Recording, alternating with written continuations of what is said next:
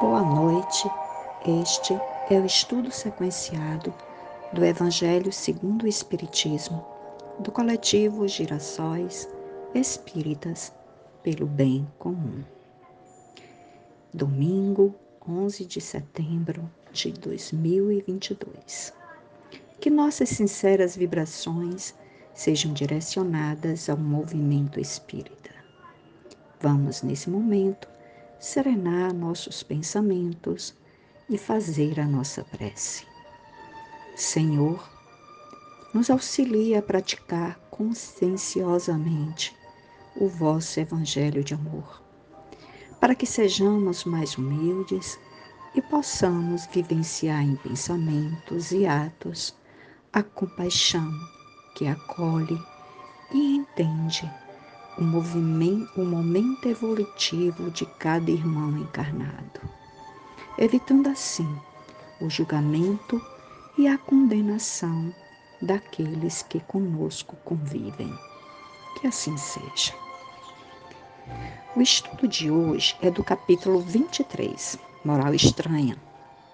Não vem trazer a paz, mas a divisão. Item 15. Infelizmente, os adeptos da nova doutrina não se entenderam quanto à interpretação das palavras do Mestre, veladas a mais das vezes pela alegoria e pelas figuras de linguagem. Daí o nascerem sem demora numerosas seitas, pretendendo todas possuir exclusivamente a verdade e o não bastarem dezoito séculos para pô-las de acordo.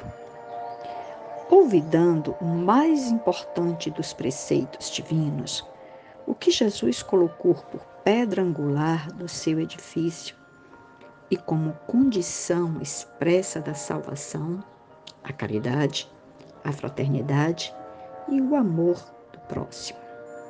Aquelas seitas lançaram anátema umas sobre as outras e umas contra as outras.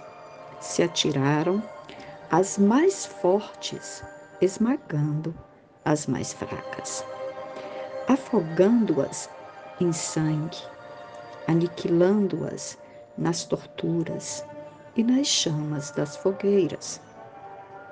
Vencedores do paganismo, os cristãos de perseguidos que eram, fizeram-se perseguidores. A ferro e fogo foi que se puseram a plantar a cruz do Cordeiro sem mácula nos dois mundos. É fato constante que as guerras de religião foram as mais cruéis, mais vítimas causaram do que as guerras políticas. E nenhumas outras se praticaram tantos atos de atrocidade e de, barbárie, de, e de barbárie. Cabe a culpa à doutrina do Cristo? Não. De certo que ela formalmente condena toda e qualquer tipo de violência. Disse ele alguma vez aos seus discípulos: Ide, matai, massacrai, queimai os que não crerem como vós? Não. O que, ao contrário, lhes disse foi: Todos os homens são irmãos, e Deus é soberanamente misericordioso. Amai o vosso próximo, amai os vossos inimigos, fazei o bem aos que vos persigam. Disse-lhes outro sim. Quem matar com a espada, pela espada perecerá. A responsabilidade, portanto, não pertence à doutrina de Jesus, mas aos que a interpretaram falsamente e a transformaram em instrumento próprio a lhe satisfazer as paixões pertence aos que desprezaram essas palavras: Meu reino não é deste mundo. Em sua profunda sabedoria, ele tinha previdência do que aconteceria. Mas essas coisas eram inevitáveis, porque inerentes à inferioridade da natureza humana, que não podia transformar-se repentinamente. Cumpria que o cristianismo passasse por essa longa e cruel prova de 18 séculos, para mostrar toda a sua força, visto que, malgrado a todo o mal cometido em seu nome, ele saiu dela puro, jamais esteve em causa. As invectivas sempre recaíram sobre os que dele abusaram. A cada ato de intolerância, sempre se disse: se o cristianismo fosse mais bem compreendido, mais bem praticado, isso não se daria.